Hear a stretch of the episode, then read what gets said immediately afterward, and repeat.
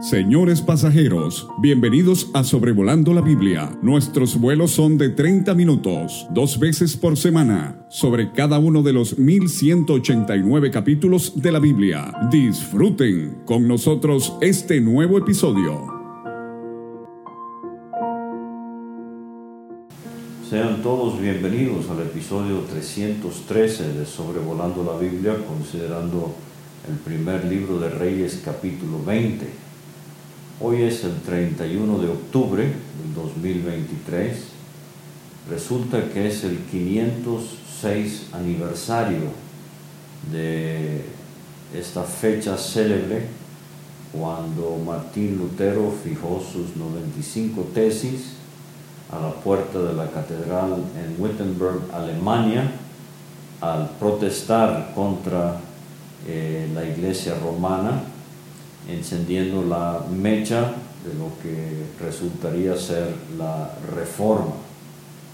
Así como hemos estado estudiando la vida de Elías, que con mucha valentía, arriesgando su vida, se opuso a Acab y a Jezabel.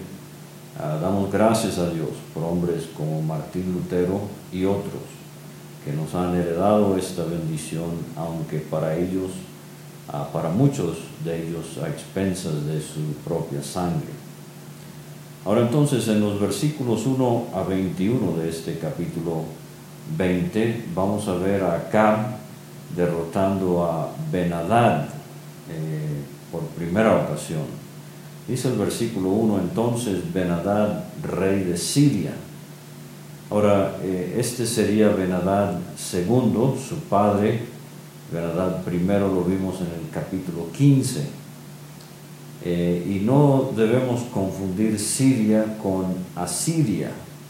Siria es un país, Asiria es un imperio.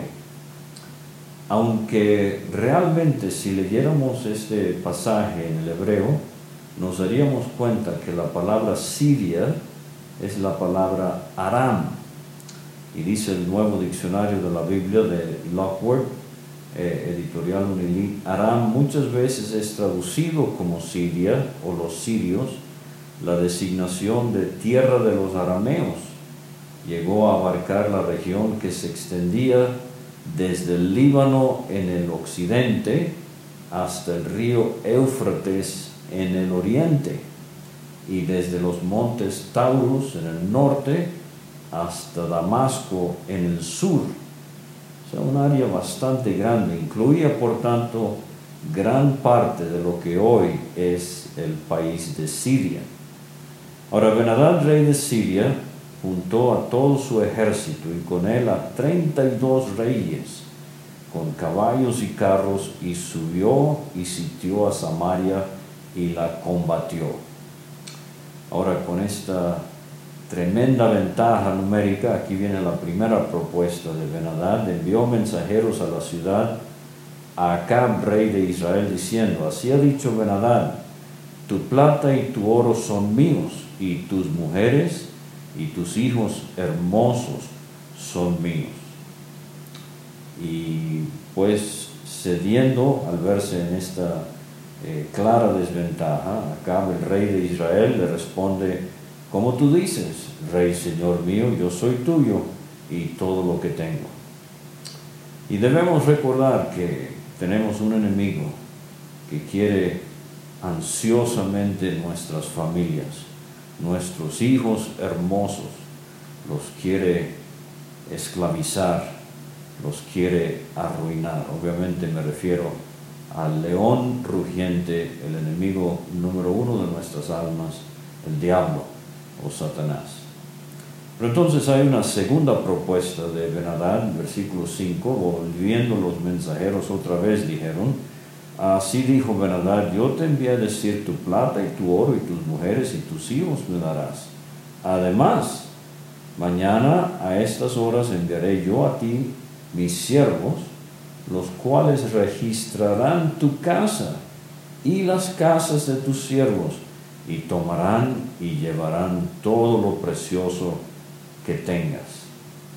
O sea, vemos aquí eh, una codicia descarada de este rey eh, Benadad, eh, y Benadad entonces llama a los ancianos del país, estos serían las, perdón, Acab llama a los ancianos del país, estas serían las diez tribus del norte, sus representantes, les dijo, entended y ved ahora cómo éste no busca sino mal, pues ha enviado a mí por mis mujeres y mis hijos, y por mi plata y por mi oro, y yo no se lo he negado. Pero los ancianos del pueblo le responden, no le obedezcas ni hagas lo que te pide. Entonces él responde a los embajadores de decid al rey mi señor, haré todo lo que mandaste tu siervo al principio, mas esto no lo puedo hacer. Ahora, eh, o sea, la segunda propuesta, que no solamente incluía mujeres e hijos hermosos, pero los tesoros. Y esto es muy desafortunado, que ah, la primera propuesta, que incluye mujeres e hijos, él acepta, pero los tesoros no.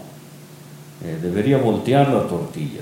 Llévate los tesoros, los bienes materiales, pero no voy a ceder a las mujeres y a nuestros hijos hermosos. Los embajadores se fueron y le dieron respuesta a Benadad y Benadad nuevamente le envió a decir, versículo 10, así me hagan los dioses y aún me añadan que el polvo de Samaria no bastará a los puños de todo el pueblo que me sigue. O sea, está diciendo que va a pulverizar a Samaria a tal grado que será reducida a polvo, pero insuficiente polvo para llenar los puños de sus hombres. Así eh, sería la devastación, está diciendo Benadad. Y Acab le responde, decidle que no se alabe tanto el que se ciñe las armas, como el que se las desciñe. Y acá aquí está diciendo que una cosa es, ceñirse las armas, prepararse para pelear, pero otra es poder quitarse el armamento, desceñirse después de la victoria. O sea, Benadad, estás hablando prematuramente. Aquí yo veo una pequeña figura del creyente. Eh, no debemos cantar victoria, hasta llegar a la gloria. Eh, la armadura de Dios en Efesios 6, tenemos que ponernos y, no confiarnos y no empezar a bajar la guardia y, no poner atención a la posibilidad de un ataque súbito del enemigo en cualquier momento. No vamos a poder quitarnos la armadura hasta que lleguemos al tribunal de Cristo, o sea, hasta que suceda el arrebatamiento y nos vayamos para siempre de este mundo tan pecaminoso. Cuando Benadán oyó esta palabra, eh, eh, estando bebiendo con los reyes en la tienda, dijo a sus siervos, disponeos. O sea, se gritó y ellos se dispusieron contra la ciudad, la ciudad de Samaria. Ahora, aquí viene eh, una de las grandes lecciones que Dios le está dando al rey Acab, a pesar de su pecado y perversidad. Versículo 13 es clave en este capítulo. He aquí un profeta eh, anónimo vino a Acab, rey de Israel, y le dijo, así ha dicho Jehová, ¿has visto esta gran multitud? O sea, los 32 eh, reyes etcétera, he aquí yo te la entregaré hoy en tu mano para que conozcas que yo soy Jehová. Acá, a pesar de que eres tan malo, tan perverso, te voy a mostrar mi gracia para contigo, mi misericordia, para que te arrepientas y busques al único Dios verdadero, para que conozcas que yo soy Jehová. Acá le responde el profeta, ¿por mano de quién? El profeta le dice, así ha dicho Jehová, por mano de los siervos de los príncipes de las provincias. O sea, lo vil, eh, por decirlo así en las palabras de Pablo a los Corintios, eh, lo débil, es lo que va a usar Dios para derrotar a este rey arameo Benadad. Y dijo acá, ¿quién comenzará la batalla? El profeta le dice, tú. Entonces acá pasó revista a los siervos de los príncipes de las provincias, los cuales fueron 232. Luego pasó revista a todo el pueblo, todos los hijos de Israel fueron siete mil. Salen a mediodía, Benadad está bebiendo y embriagándose en las tiendas de él y los reyes, los 32 reyes que había venido, habían venido en su ayuda. Y los siervos de los príncipes de las provincias salieron los primeros. Benadad había enviado eh, quien le dio aviso diciendo, han salido hombres de Samaria. Él entonces dijo, si han salido por paz, tomados vivos, si han salido para pelear, tomados vivos también. Bueno, salieron pues de la ciudad los siervos de los príncipes de las provincias y en pos de ellos el ejército. Ahora, yo estoy recordando ahorita la historia de Gedeón con sus 300. Parecía un ejército insignificante, pero Dios se va a llevar toda la gloria. Recuerde lo que dice Juan en su primera epístola, capítulo 4, mayor es el que está en nosotros que el que está en el mundo. Entonces mató cada uno al que venía contra él y huyeron los sirios, siguiéndoles los de Israel. Y el rey de Siria, Benadad, se escapó en un caballo con alguna gente de caballería. Salió el rey de Israel, hirió la gente de caballo y los carros y deshizo a los sirios causándoles gran estrago. Entonces repito las palabras del profeta en el versículo 13, he aquí yo te la entregaré hoy en tu mano, esta multitud, eh, para que conozcas que yo soy Jehová. Y me pregunto si a veces ni nos damos cuenta de las victorias que el Señor ha logrado en nuestras vidas, cuando a veces la situación parecía imposible. Ahora, la segunda sección del capítulo, versículos 22 a 30, eh, vamos a ver que un año después, Acab vuelve eh, a pelear contra Benadad y lo vuelve a derrotar. Dice el versículo 22, vino luego el profeta al rey de Israel y le dijo, ve, fortalécete y considera y mira lo que hagas porque pasado un año el rey de Siria vendrá contra ti. Eh, vimos en 2 de Samuel 11, en la experiencia de David, en la primavera era el tiempo de que los reyes salían a la guerra. Así aquí. Entonces hay un año para reorganizarse, fortalecerse y eh, considerar una estrategia militar. Eh, los siervos del rey de Siria le dijeron, sus dioses son dioses de los montes. Por eso nos han vencido. O sea, allá arriba en Samaria, pues sí, sus dioses son dioses de los montes. Mas si peleáramos con ellos en la llanura, se verá si no los vencemos. O sea, le están diciendo eh, en su modo de pensar, ellos tenían dioses para la lluvia, dioses para la fertilidad, como hemos visto, están pensando que es lo mismo con Israel, pero no. Eh, vamos a ver eso en un momento. Haz pues así, le dicen, saca a los reyes, cada uno de su puesto y pon capitanes en lugar de ellos. Tú fórmate otro ejército, como el ejército que perdiste, caballo por caballo y carro por carro, luego pelearemos con ellos en campo raso o sea, los vamos a traer a que bajen de Samaria a, a pelear en el llano. Y veremos si no los vencemos. Y él les dio oído y lo hizo así.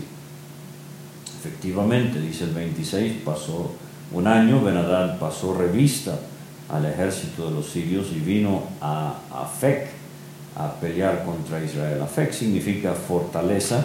Hay varios eh, pueblos en Canaán con este nombre.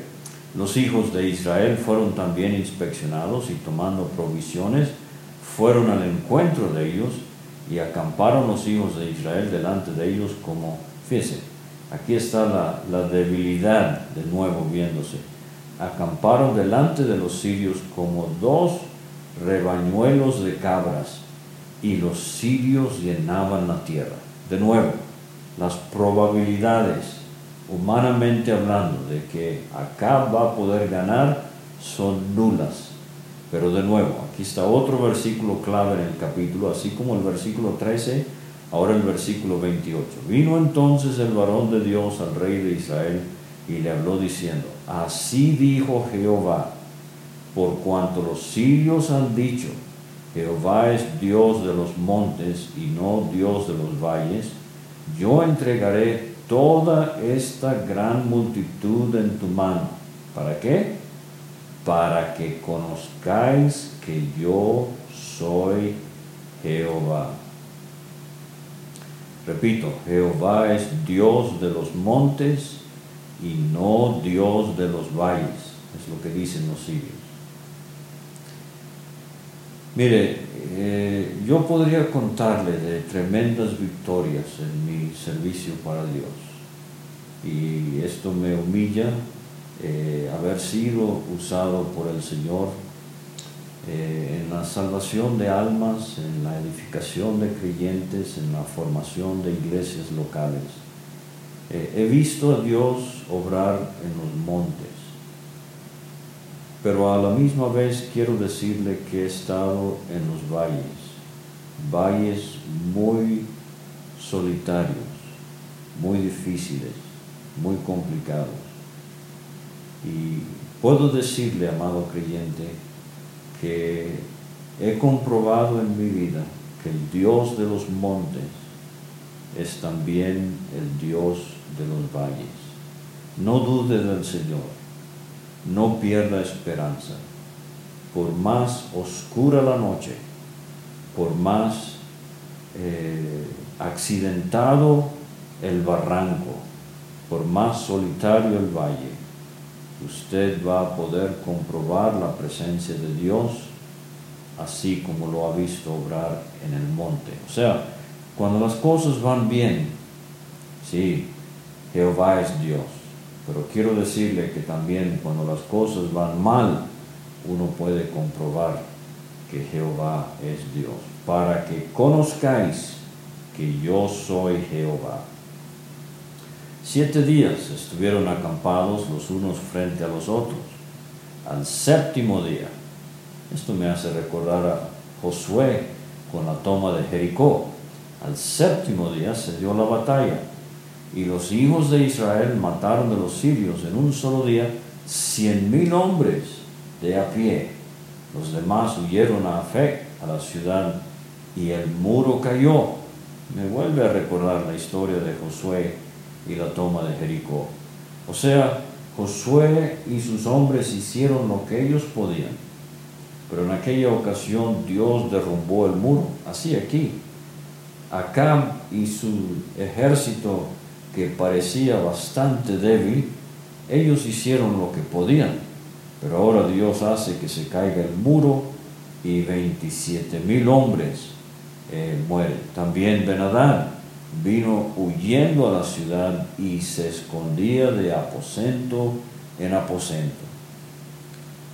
Eh, aquí en México eh, tenemos este problema del narcotráfico y creyentes que escuchan de Colombia también conocen muy bien esta situación, pero hombres de mucho poder y de repente se ven corriendo de casa en casa, escondiéndose. Bueno, así está Benadad, un rey eh, arameo, eh, multitud de ejército, pero aquí está solo escondiéndose de aposento en aposento. Y dice el 31, entonces sus siervos le dijeron, y aquí hemos oído eh, de los reyes de la casa de Israel que son reyes clementes, o sea, van a ahora buscar una eh, estrategia diferente. Pongamos pues ahora silicio en nuestros lomos, y, o sea, van a aparentar lo que no son, y sogas en nuestros cuellos, y salgamos al rey de Israel a ver si por ventura te salva la vida, o sea, van a salir en señal de sumisión eh, se van a rendir. Ciñeron pues sus lomos con cilicios, sogas a sus cuellos, vinieron al rey de Israel y le dijeron, tu siervo Benadad dice, te ruego que viva mi alma. este es el telegrama que reciben, por así decirlo, de, eh, que envían de parte de Benadad. Y acá responde, si él vive aún, mi hermano es. Uh, aquí se emocionan los siervos de Benadad. Esto tomaron aquellos hombres por buen augurio, tremenda señal. Se apresuraron a tomar la palabra de su boca y dijeron, tu hermano Benadad vive. Muy extraño, ¿verdad? Que eh, Acab se esté refiriendo a Benadad como su hermano y que ahora los siervos de Benadad se están eh, dirigiendo a Acab diciendo, tu hermano Benadad vive. Eh, pero es una lástima cuando eh, creyentes se enlazan con el mundo, olvidándose de que que se hace amigo del mundo se declara enemigo de Dios. Y él dijo, pues Acab dice, id y traedle. Benadad entonces se presentó a Acab y él le hizo subir en un carro y le dijo, Benadad, las ciudades que mi padre, Benadad 1, que vimos en Primero de Reyes 15, eh, tomó al tuyo, yo las restituiré. Y haz plazas en Damasco para ti, como mi padre las hizo en Samaria. Y yo, dijo acá, te dejaré partir con este pacto. Hizo pues pacto con él y le dejó ir. Eh, perdón, eh, el que le dice a Benadad, eh, las ciudades que mi padre tomó al tuyo, yo las restituiré, y haz plazas en Damasco para ti, como mi padre las hizo en Samaria. O sea, acá hace un pacto, una concesión. Eh, se muestra transigente con Benadad. Así como Saúl, el primero de Samuel 15, cuando preservó la vida de Amalek cuando debería haberlo descuartizado.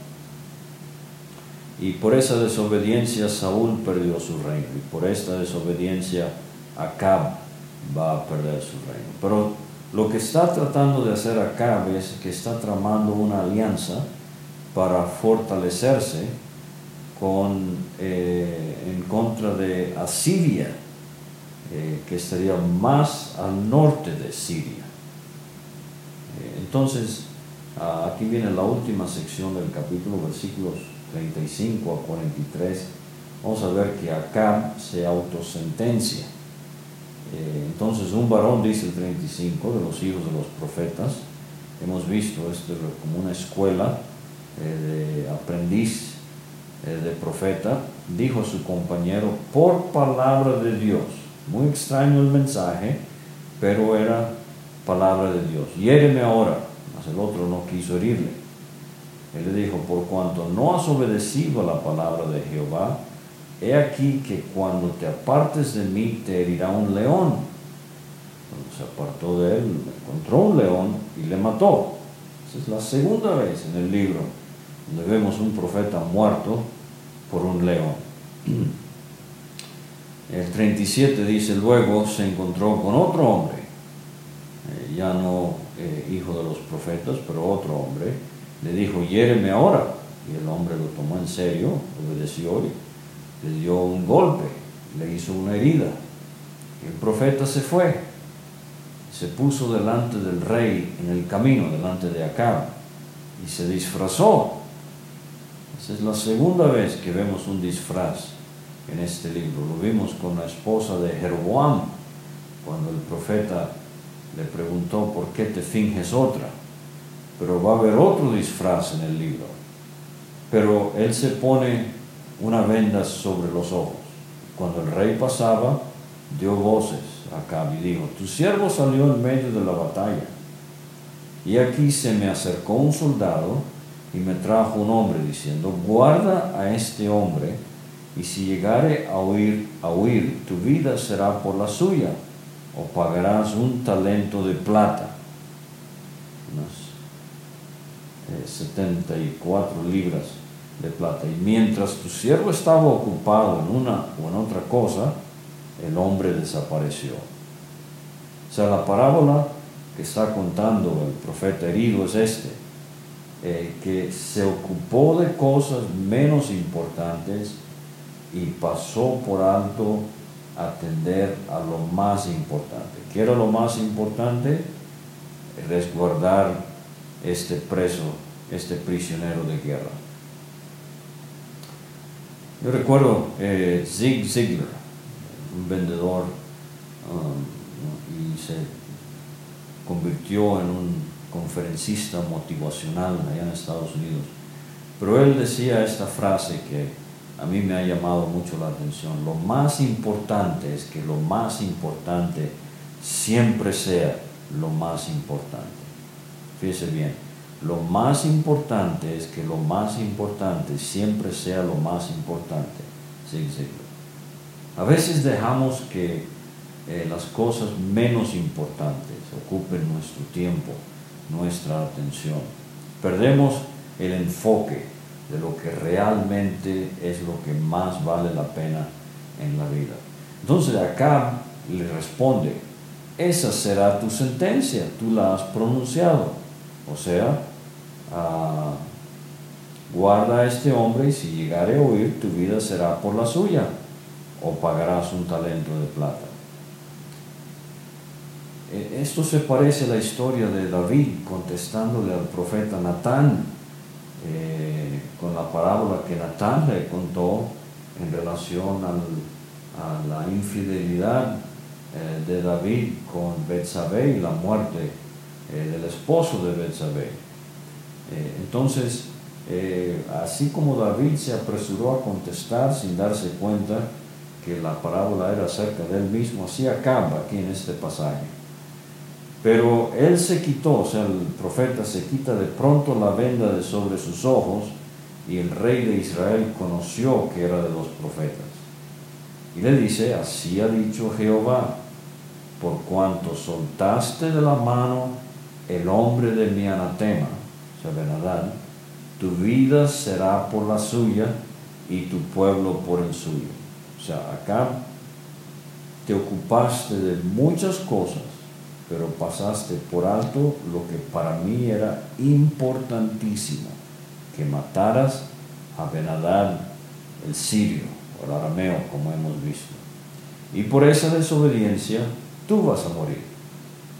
Y dice el versículo 43, el rey de Israel se fue a su casa triste y enojado y llegó a Samaria.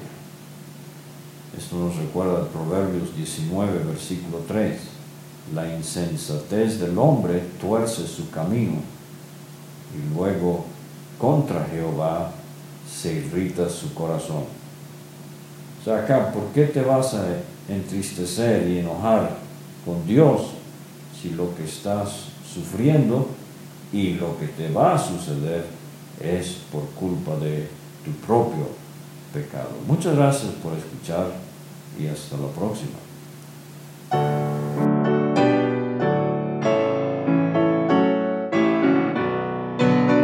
Muchas gracias por escuchar. Puede conseguir todos los episodios de Sobrevolando la Biblia en aplicaciones de podcast como Spotify o Pocket Cast para recibir dos audios por semana a su WhatsApp. Envíe un mensaje al más 52 322 349 2258 y no olvide añadir este número a sus contactos. Hasta la próxima.